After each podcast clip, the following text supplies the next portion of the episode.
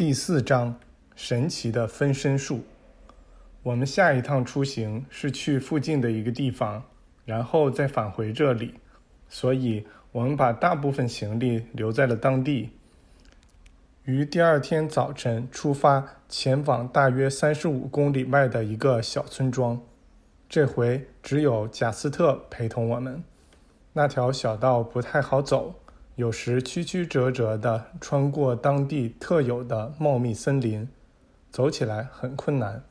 这地方的地势起伏不平。那条小道看起来很少有人走。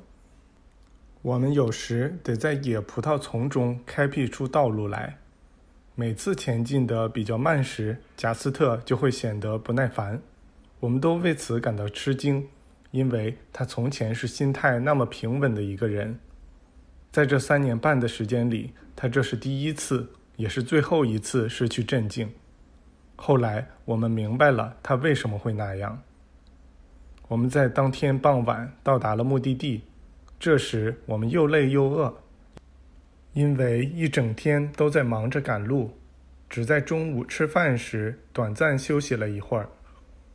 在日落前半个小时，我们进入了那个有两百名居民的小村庄。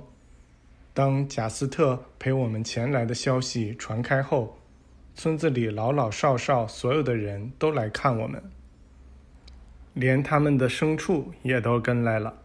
虽然我们也引起了他们的一点好奇，但我们立刻看出他们的注意力都集中在贾斯特身上。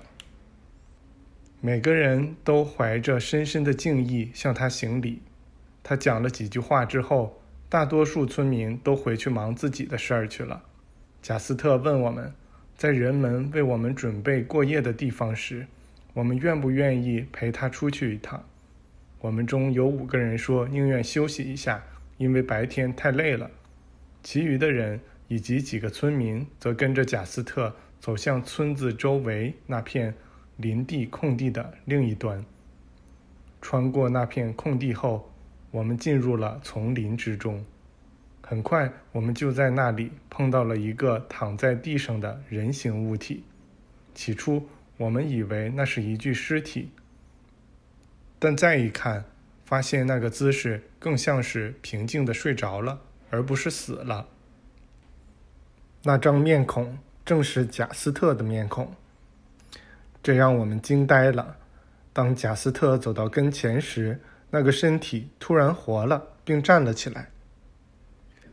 这个身体和贾斯特面对面的站了一会儿，不可能有错，这两个都是贾斯特。随后，突然之间，那个陪我们前来的贾斯特消失了，只剩下一位存友站在我们面前。这一切的发生都是说时迟，那时快。面对这么惊人的事件，没有一个人问得出问题来。那五个情愿留下休息的人这时跑到了这儿，而我们并没有叫他们过来。后来我们问他们为什么上这儿来。他们的回答是：“我们不知道。”我们能想起来的第一件事就是发现我们全都站起来，在往你们这儿跑。没人想得起曾接到过什么信号。我们发现自己在朝你们这儿跑，当我们意识到自己在做什么时，已经跑出了很远。我们中有一个人大声说道：“我真是大开眼界呀！都看到了死亡之谷另一边的景象。”这么多奇迹显现在我面前，我简直都无法思考了。另一个人说：“我看到全世界战胜了死亡。”这时，一句隐语异常清晰地出现在我脑海中：“最后一个敌人，死亡，将被打败。”刚才发生的事不就印证了那句话吗？在这如此伟大而又单纯的智慧面前。我们的心智显得多么渺小啊！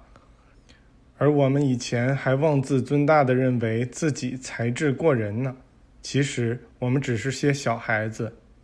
我开始懂得了那句话：“你们得重新出生才行。”这话真是太对了。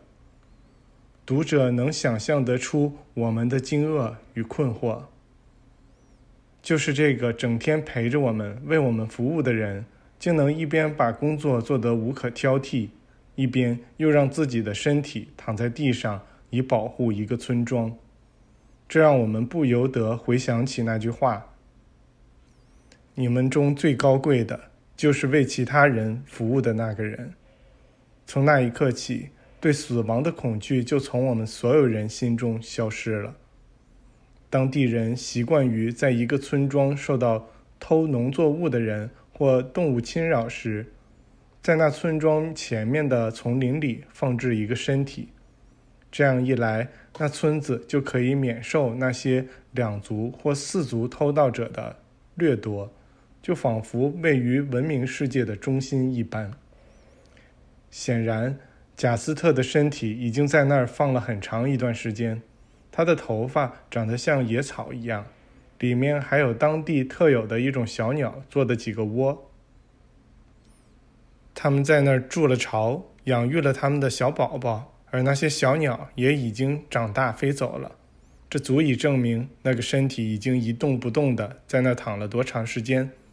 那种鸟可是非常胆小的，稍受惊扰就会弃巢而去，可见它们曾经多么依恋。和信任那个身体。